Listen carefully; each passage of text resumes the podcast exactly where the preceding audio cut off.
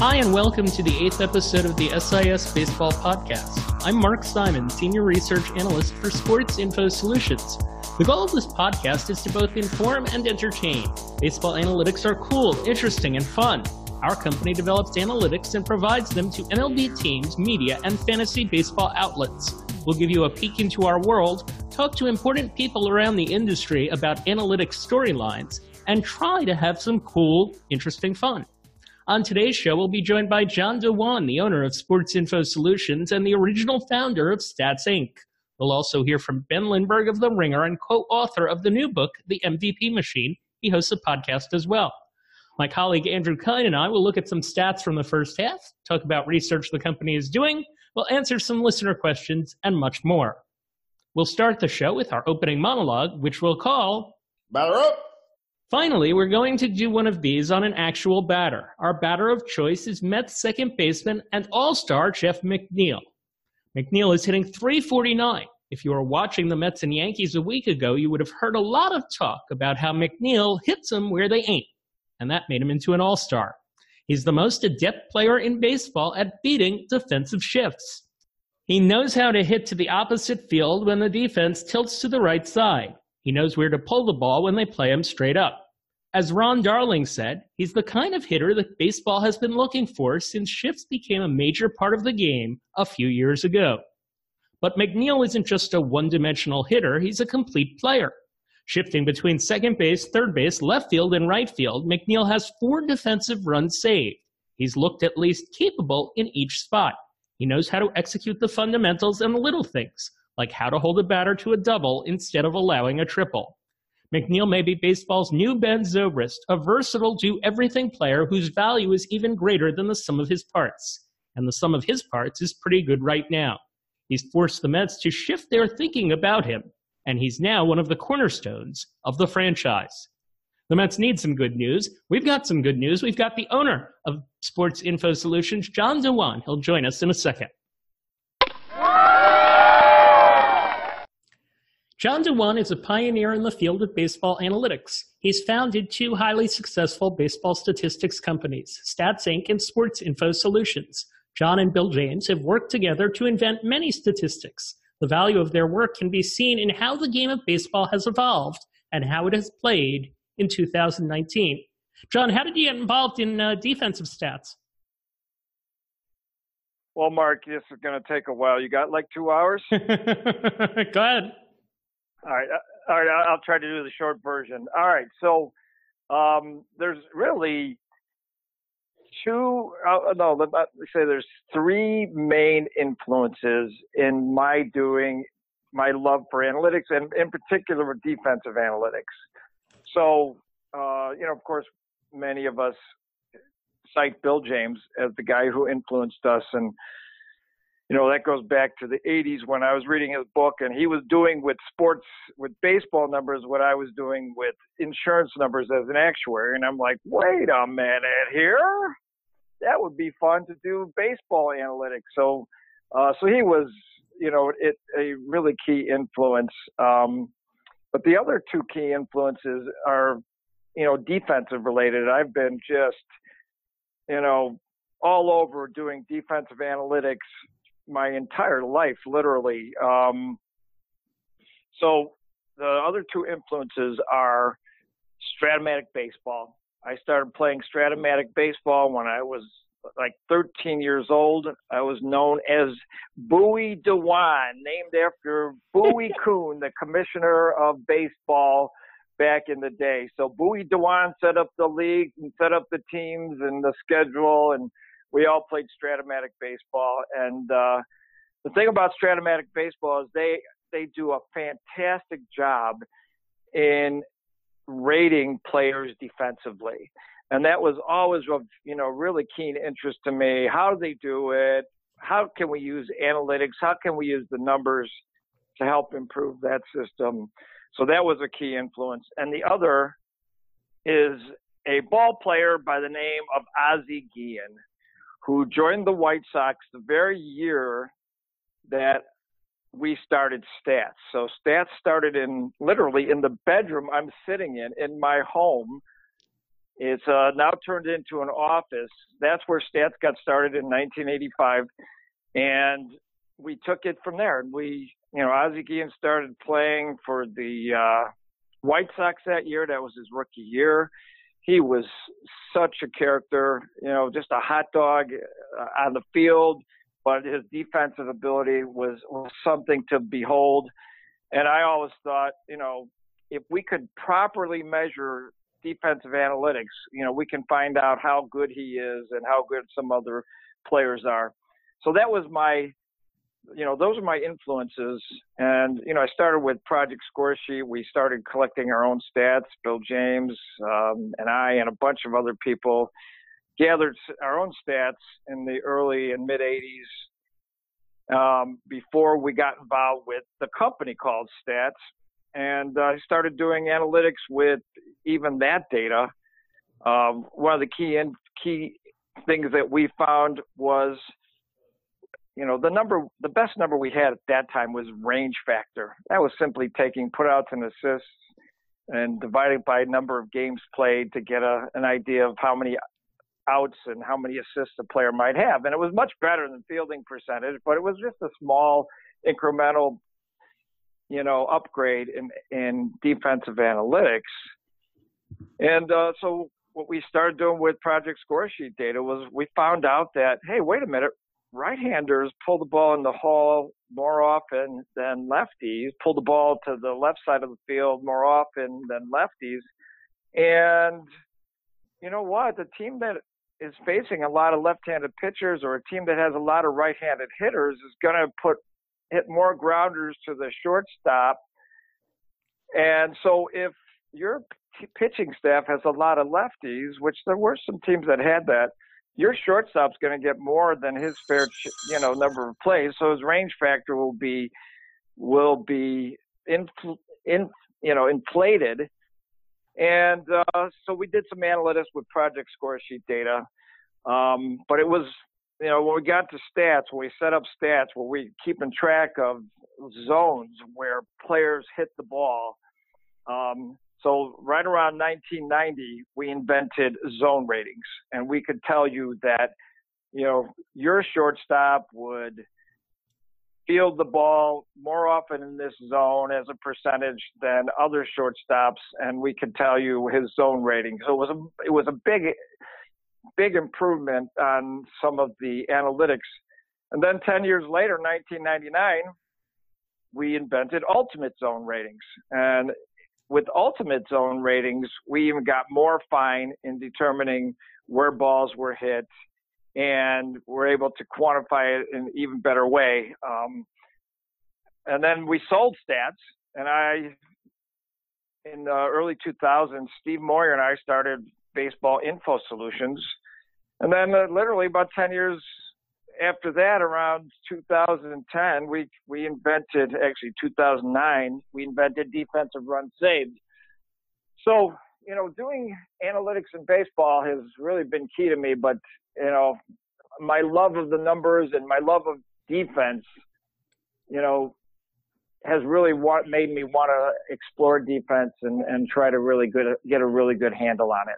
Does Ozzie Guillen know the influence that he's had? Ozzie Guillen. Uh, man, he is my favorite player, favorite baseball character of all time in so many ways. And I've got several stories. I'm going to share my favorite story about Ozzie and defense. So, you know, Ozzie was a great defensive player. And we did our best to quantify. And, you know, we had our zone ratings in the 90s, and there were several years where he was best at zone ratings. He was always near the top. And so we had a way to quantify his numbers using zone ratings. But zone ratings came out in this book called The Baseball Scoreboard. Book had a publication run of three or 4,000 people. Not many people knew about zone ratings. And there was, you know, the internet was just getting started. There wasn't, people didn't know much about it. So it wasn't well known. And so when we got started at Baseball Info Solutions, we came up with the Fielding Bible. And the Fielding Bible started out as a book that we provided to our team clients. So this was in the early 2000s. We'd, you know, go around to our team clients and share our defensive analytics and, you know, show them that, hey, there's a better way to measure defense. And so we're meeting with the White Sox. The White Sox has been a client of mine going back to stats in, since 1985 and then uh, early on client with Baseball Info Solutions. So this is 2005 spring training.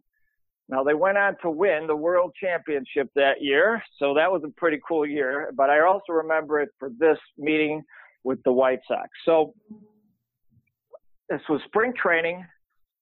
The meeting with the front office staff. Um, it was, I think it was Dan Fabian and somebody else, and we're sitting in the cafeteria. It's about a game was just about ready to start, but we're in the cafeteria having a meeting, and I I break open the team version of the Fielding Bible. And I'm starting to share with them, you know, some of the numbers and how it works and stuff like that. And find out the game has been rained out.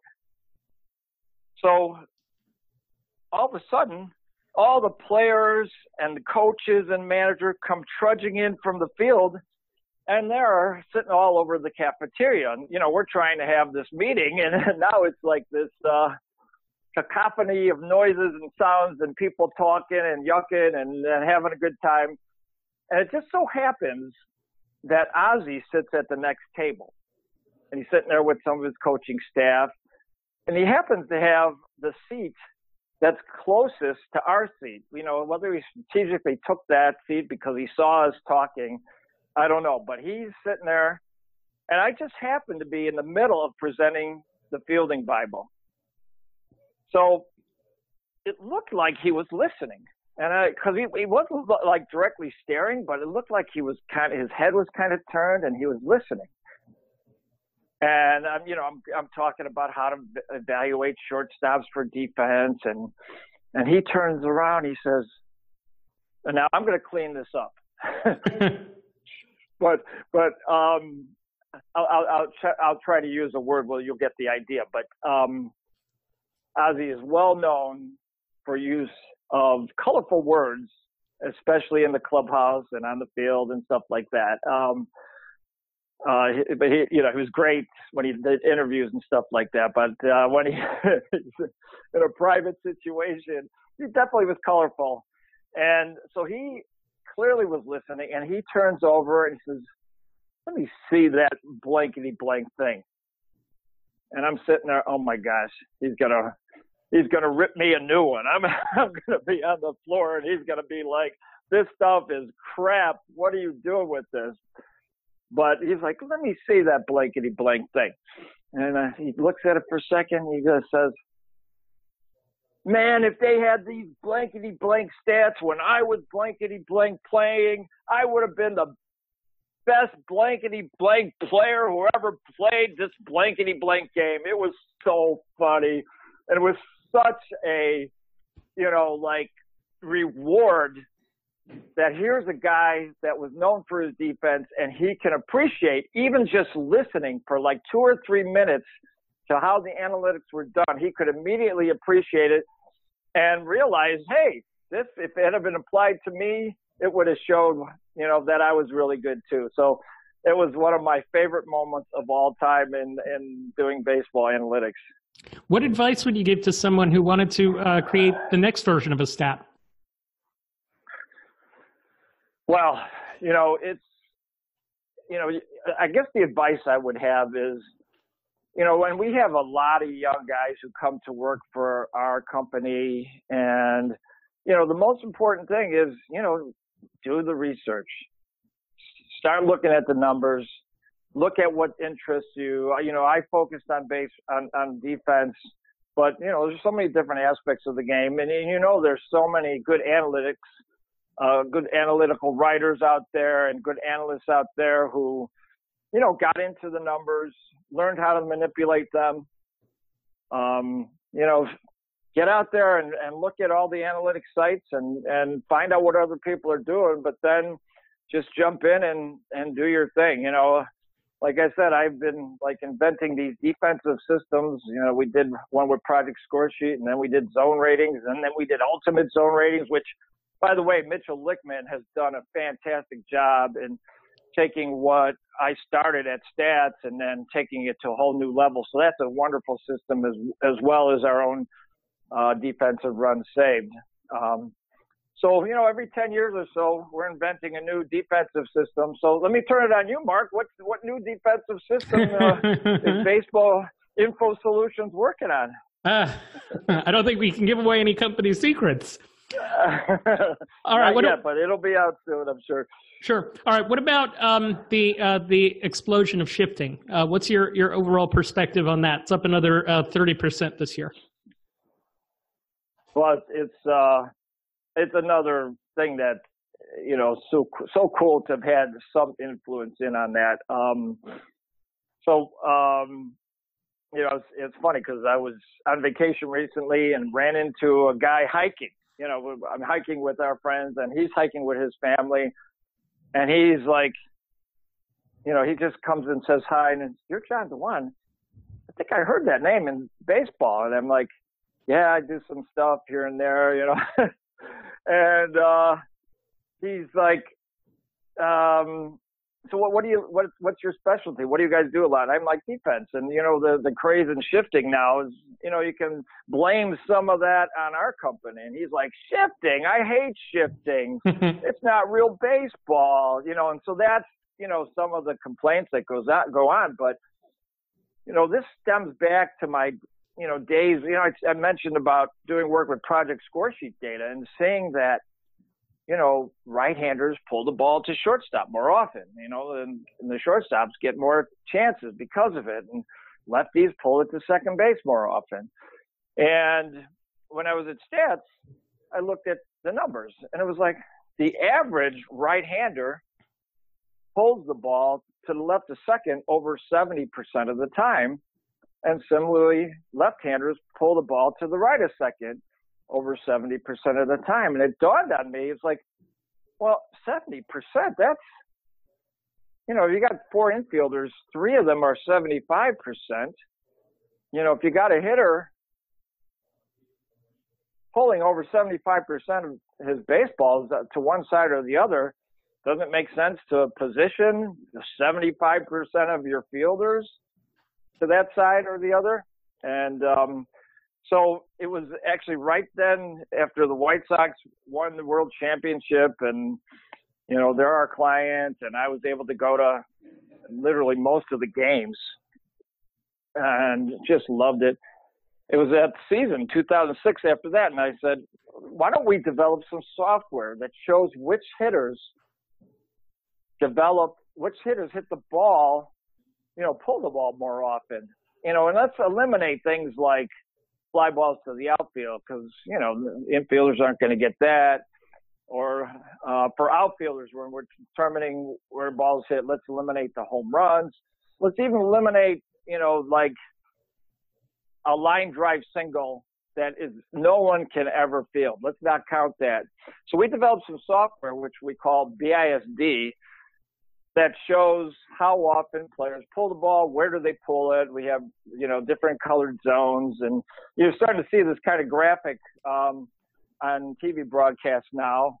Um, but back then, we were providing it in software package for major league teams, and came out in 2007. So we're showing major league teams in 2007, and we're showing them in 2008 and 2009 and 2010 and 2011 all these years we've been showing this software that shows where players tend to hit the ball and how play, there should be way more players who who get the shift, get the Ted Williams shift. You know, back in uh, the mid 2000s, there were about six players who would get shifted. You know, Jim Thome and David Ortiz, and a few others, and but there's so many more players that our software said should be shifted. So all those years, we would show the teams, we'd meet with them at in spring training, we'd meet with them during the season, and no one really cared. We had two customers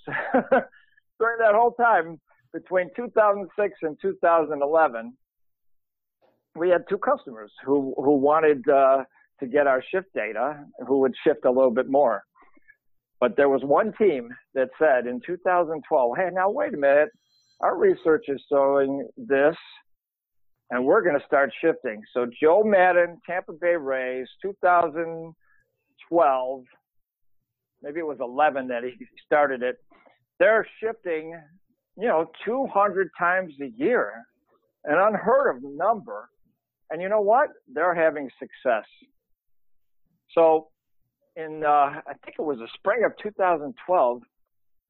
Um, let's see. Yeah, it was the spring of 2012. It was the first SABR Analytics conference, and we did a presentation showing how this software showed which hitters pulled the ball, ball more often. But we went a step further and said, all right, how many runs is it saving for your team? How effective is it? Is it cutting down the batting average of, you know, of these guys that should be pulled who are getting shifted? And sure enough, our analytics said, hey, you're cutting 30 points off their batting average and it's making a difference. So I think at that conference, there were probably about 10 teams in attendance. And then we met with over 20 of the 30 major league teams and shifting that year you know, I like to take some credit for the analytics, but you know, the Tampa Bay Rays and Joe Maddon shifting more often, that's what got people to understand that hey, shifting can help you. And every year, our analytics show that shifting works. And every year we've been saying you got to do it more often. You got to do it more often. There's more guys. There's more guys. Just keep doing it, man and finally, they're starting to get the picture. There are now some situations where teams are shifting when they shouldn't. We actually did some analytics last last year that that showed that all right, maybe you shouldn't be shifting some of these guys, um, but they're still leaving a lot of runs on the table because there's still a lot of guys. Even though even though shifting is up again, there's still a lot of guys that some teams are not shifting. I think most of the good teams are, are shifting on all the right guys, but some teams still are having some problems not figuring out which teams to shift, which which players to shift. John, I want to finish up uh, by circling back to something you talked about earlier, your lifelong uh, interest in Stratomatic. I remember I was at a baseball card convention many years ago uh, when two people were playing against each other in like a little tournament, and uh, one guy beat the other, and he said to the other guy after the game was done, you didn't count the walks on your pitcher's card. You have to do that uh, so that you, you you're up to speed in terms of the potential that he could walk a guy with the bases loaded, which was what happened to end that game. Do you have any tips for Stratomatic players and how to win a championship, build a great team?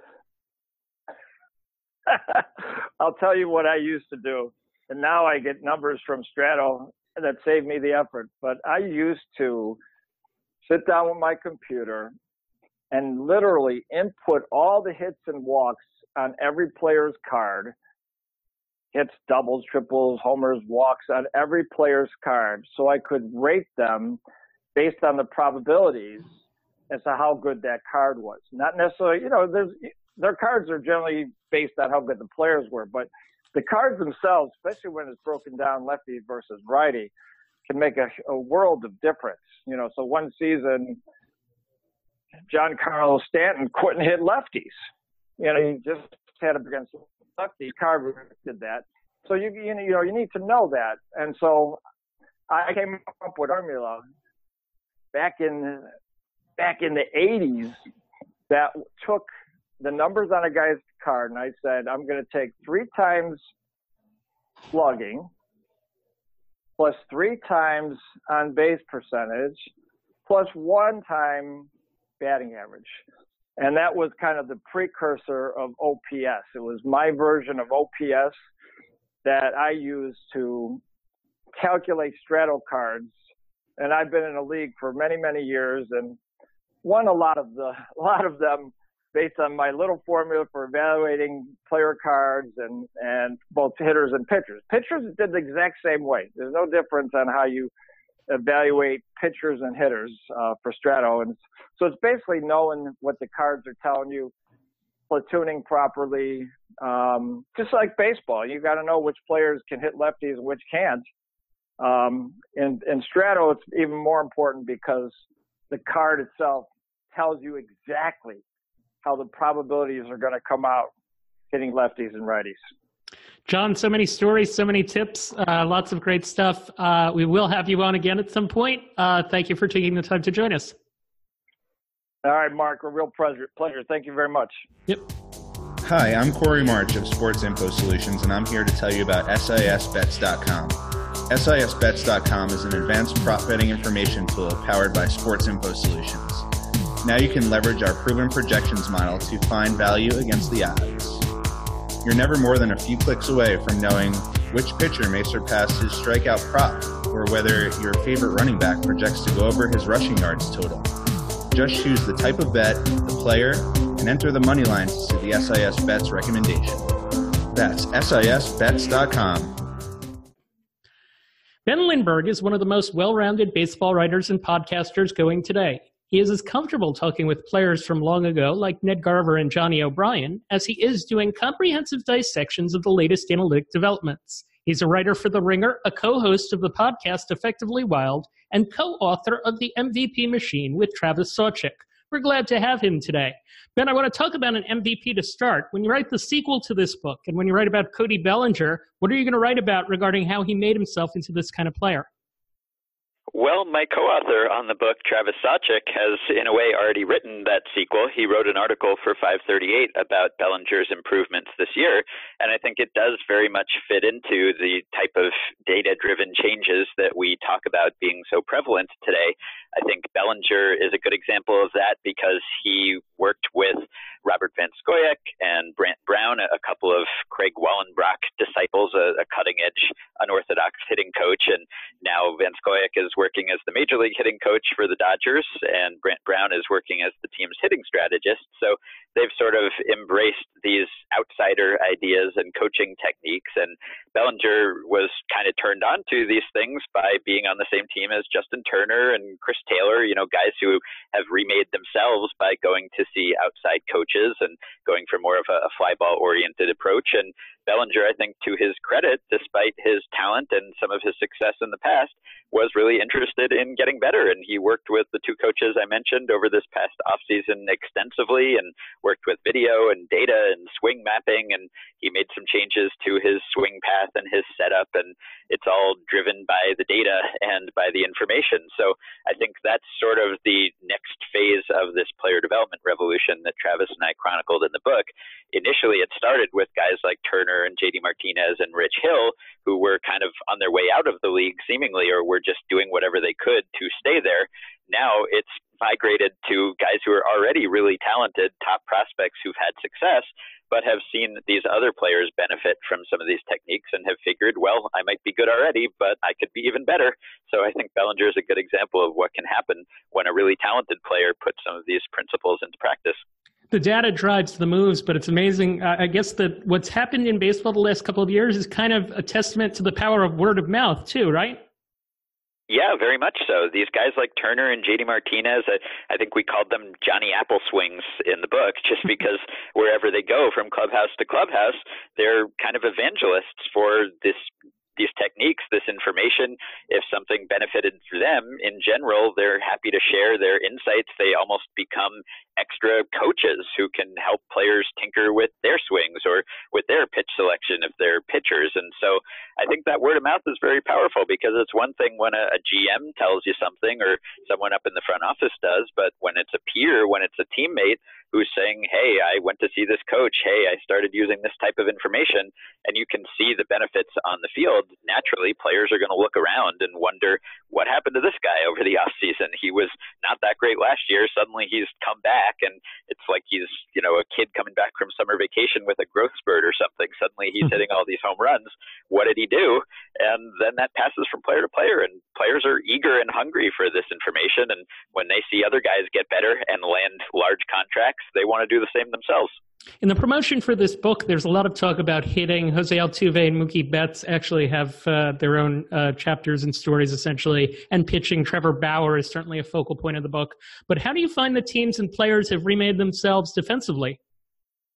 Yeah, that's been a bit of a tough nut to crack. Uh, of course, we know all about shifting and positioning, and that's a little bit different from what we're talking about in the book. That has led to improvements in run prevention, but that's more of an in game tactic as opposed to a, player development thing for the most part, I would say. Although there's a component of that too, whether it's, you know, getting guys in the minors prepared to play that way when they get to the majors by exposing them to it early. But I think improving the actual defensive skills, that can be tougher.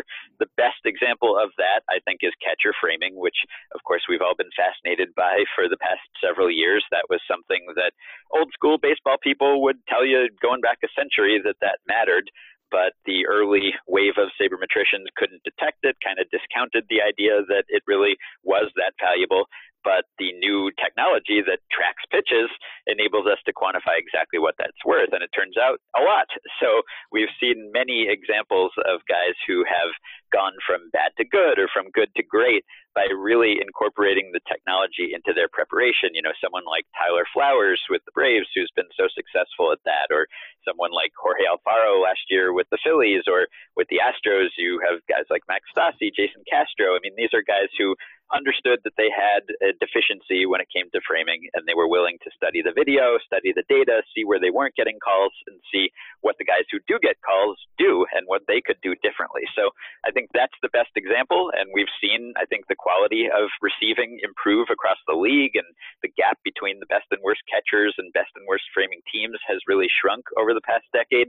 I don't think that's a coincidence. It's driven by the data as far as other fielding techniques, I think that may be a, a, next frontier because we mentioned in the book that some teams are maybe starting to train high speed cameras on fielders. And so the same mechanical improvements that you can get from pointing those cameras at hitters and pitchers to break down their mechanics you can maybe start to do the same thing with fielding and make movements more efficient. But I think that's a more difficult challenge just because there's so many movements associated with fielding that it's a little more complicated. You did a chapter, one of the chapters on Mookie Betts and his making a better swing. But in the first half of 2019, he's not quite uh, hitting like he did in 2018. Uh, do things like that just happen, or is there something to the difficulty of finding things that are new, like these things that are being introduced to him, that you can stick to year after year? Yeah, we've definitely seen that a player who makes a mechanical breakthrough doesn't just get to keep that improvement in perpetuity necessarily. Some guys do, but other guys will regress after they seemingly discover something that makes them a lot better we have a chapter in the book about guys who've tried to apply some of these principles and it just didn't work for them or it stopped working for them after a while. I think Yonder Alonso is another really good example.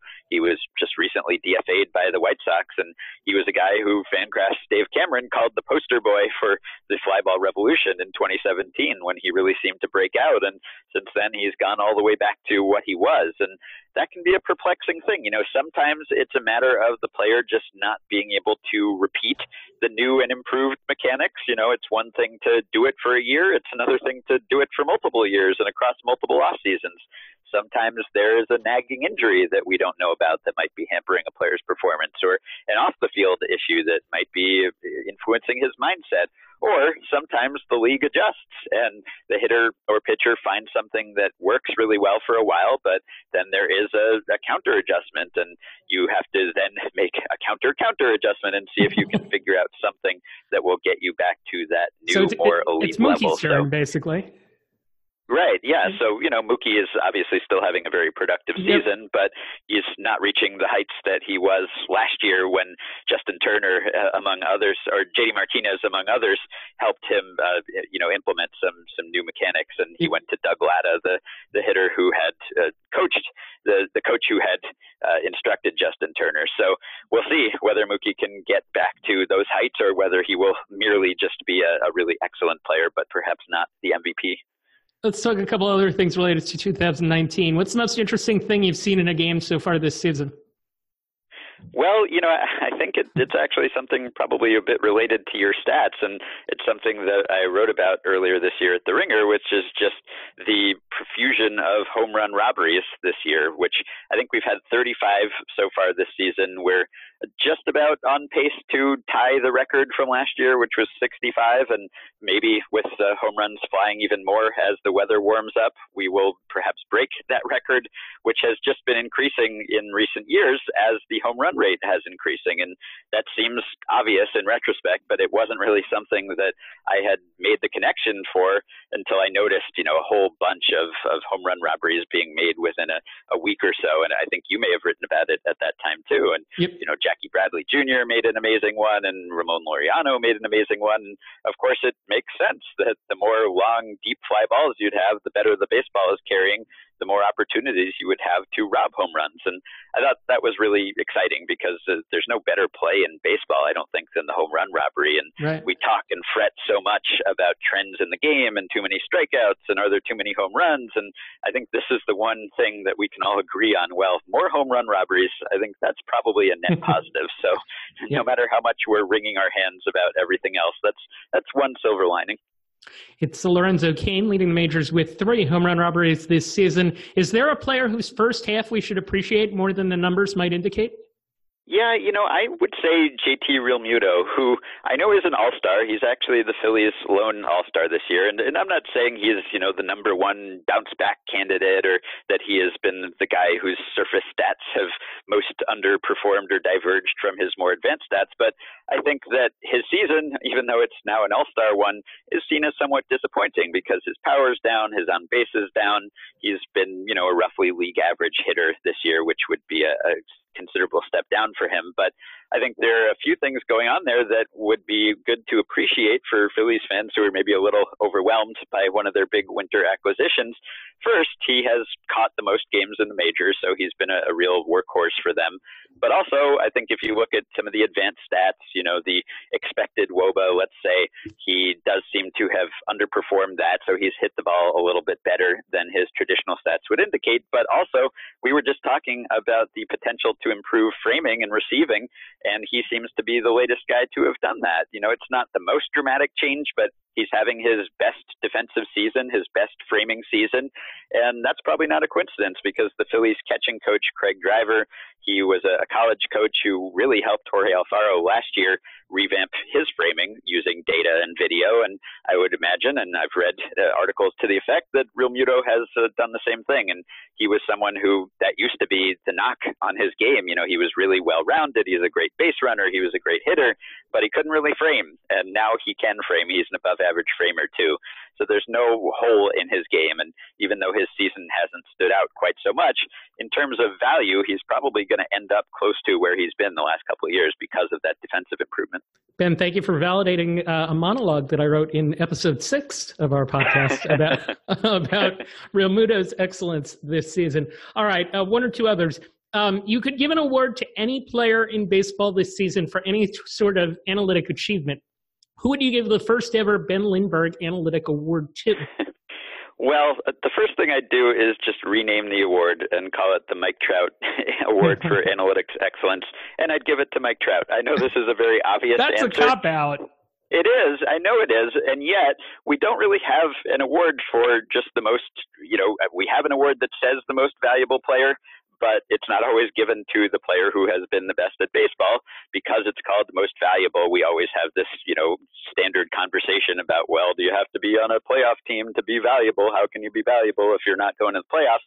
And that has cost Mike Trout MVP awards in his career and may cost him more. Who knows? Uh, he may be so good this season that it can't cost him one, but the Angels are, you know, in their standard position where they're probably not going to be there at the end of the year. So I think we just need to name the award after Mike Trout for just the best player in baseball. You know, we have Silver Slugger for best hitter, but we don't just have best player. And I think that award, you would name it after Mike Trout.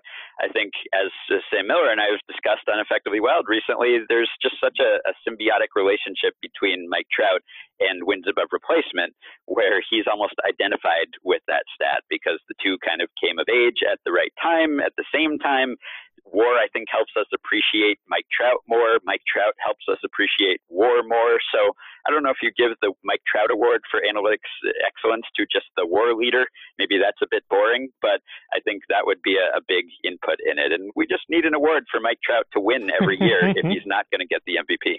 All right, an acceptable cop out. Last question. We've had uh, the different people on this show that have come on as guests. We've asked them at the end to invent stats. David Cone wanted catcher framing with umpire and batter. We gave that to him. Joe Sheehan gave us heartbeat above replacement. Mike Ferrin devised something related to who's best at getting into and producing in favorable counts. What stat would Ben Lindbergh like to invent? I think I would want a stat that I'm going to call practice plus. It tells you how good a player is at practicing, how good he is at incorporating some of this new information that we've been talking about. I mean, this is the theme of the MVP machine. This has been the theme of much of this interview. How receptive are players to this new information? How willing are they to put it into practice? And how efficiently do they practice? That's something we write about a lot in the book. You know, traditionally in baseball, you've had bullpen sessions, you've had batting practice.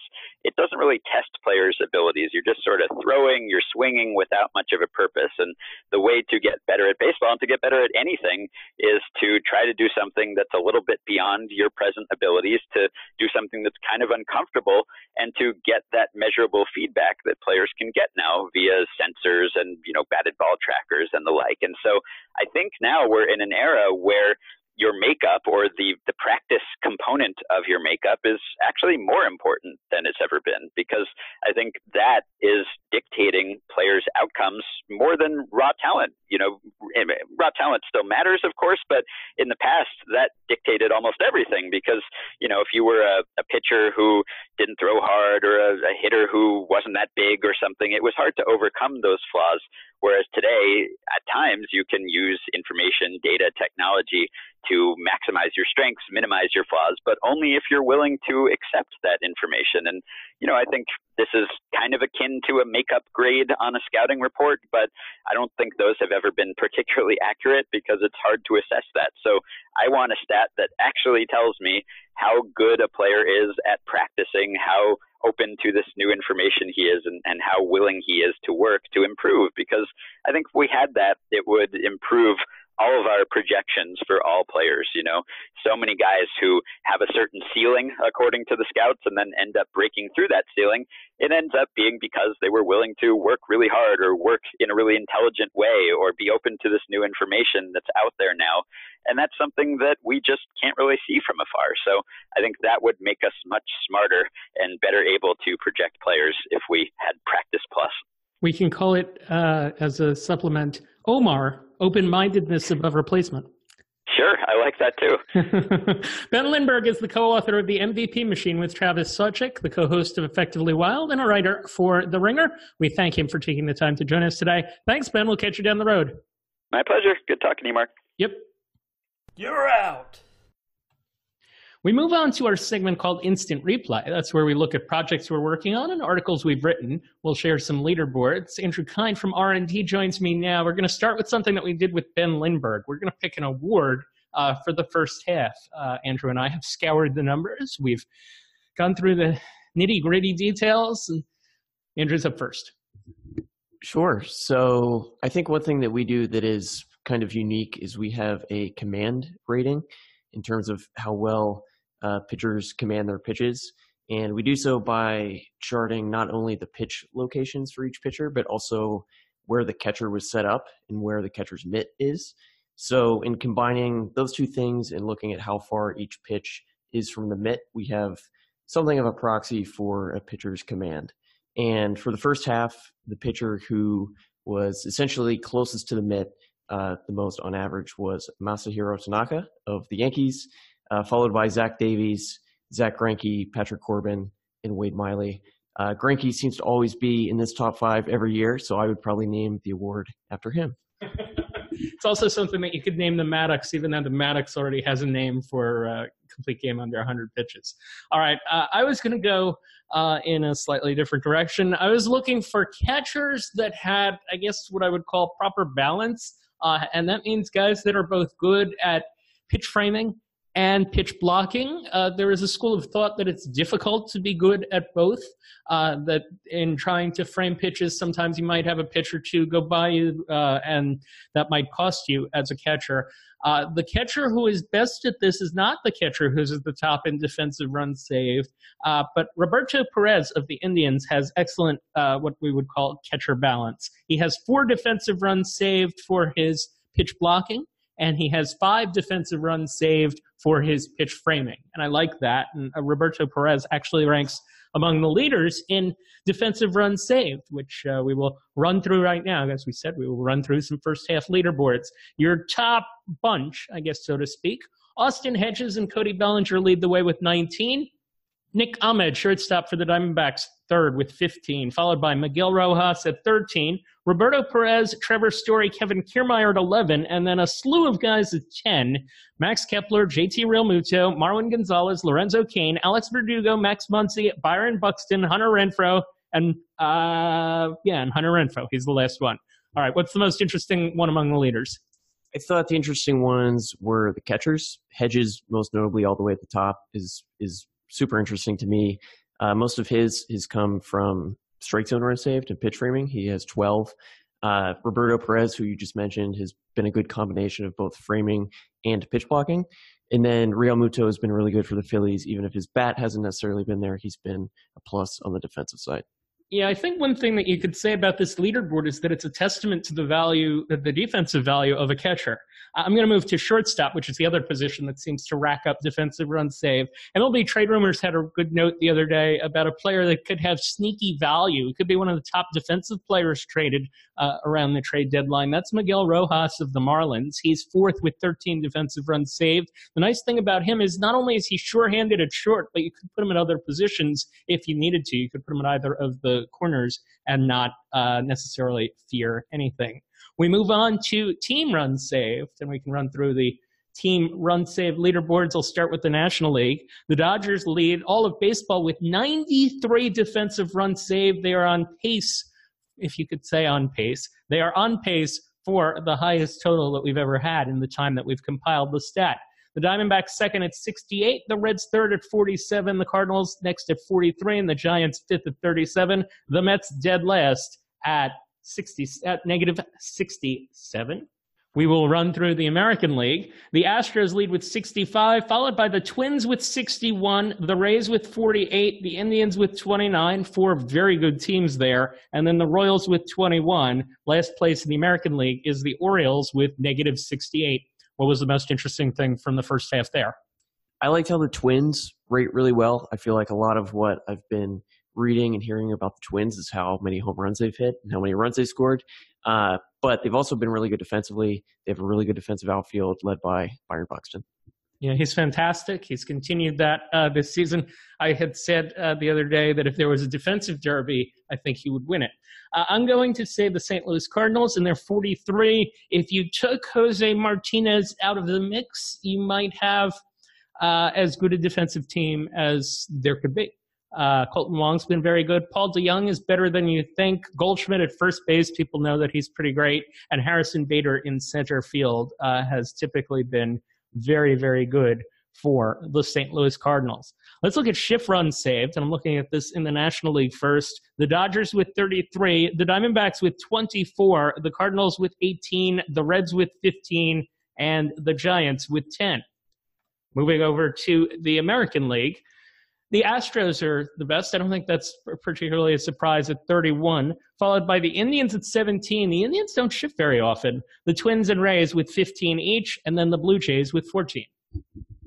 I thought it was interesting that the Yankees rank last in this stat. They're at minus five. Uh, so they've actually, by this metric, lost runs to the shift. When I did the best positioned infields article for our blog uh, last month, they rated fairly well, and I would probably consider them one of the more analytical teams like the Astros or the Dodgers. So um, something maybe that we can dig into a little bit more in, in why they've lost runs in this area. Yeah, I was gonna. So I was gonna originally say the Diamondbacks. I'm actually going to shift to the Indians, who have been uh, very, very good this year, uh, which is a little surprising given that they don't shift with great frequency. But I think their analytics department is really sharp in this regard. They know how to get the most out of their guys. And one guy who he just isn't a good defensive player when you play him straight up, but seems to be more valuable when you move him around. Jason Kipnis uh, has been good in shifts for the Indians this season. All right, so transitioning to hard hit rate, uh, we wanted to look at the hitters and share the hitters who have the highest percentage of at bats with a hard hit ball, and your top 10 in that. Cody Bellinger, Justin Turner, Christian Yelich, Anthony Rendon, Matt Olson, Freddie Freeman, Alex Verdugo, seventh, Nelson Cruz, Josh Bell, and rounding it out, Carlos Santana, 10th. Cody Bellinger tops at 43%. Justin Turner and Yelich, 42% of their at bats end in a hard hit ball. Very impressive. I thought it was notable that Matt Olson was so high, given that early in the season he was fighting off a hamate injury, came back in early May, and typically that injury saps the power from players who who come back. But since May 7th, when he returned, he has 19 home runs, which ranks third uh, in the league, tied for third with Josh Bell and Hunter Renfroe. Uh, in that period, and they are behind Pete Alonso and Mike Trout. So pretty good company. Yeah, the problem that Olson has is that when he hits the ball on the ground, it's been at least so far this season, it's mostly been an automatic out. Ninth on the list, Josh Bell, 38%, probably the most improved hitter in baseball. And that, I think, is a good topic uh, of future discussion as well. Uh, Pirates' first baseman has figured it out, uh, as has, interestingly, Tommy La Stella, who's 13th at 37.8%. Uh, unfortunately, La Stella is suffering the injury. He's out for uh, a pretty good while. But those two guys have been uh, very impressive in their improvements over uh, the course of the last couple of seasons. On the pitcher side, the top 10 pitchers, and we will run through those right now. Stephen Strasburg first at 18%, followed by Lucas Giolito, Dylan Bundy, Chris Sale. Fifth is Yu Darvish. Sixth, Eduardo Rodriguez. Then Noah Syndergaard, Blake Snell, Gerrit Cole, and Kenta Maeda. This is a weird list. The pitchers that allow the lowest percentage of hard hit balls per at bat. Yeah, so you had mentioned Josh Bell being one of the most improved hitters, and I think Lucas Giolito is one of the most improved pitchers.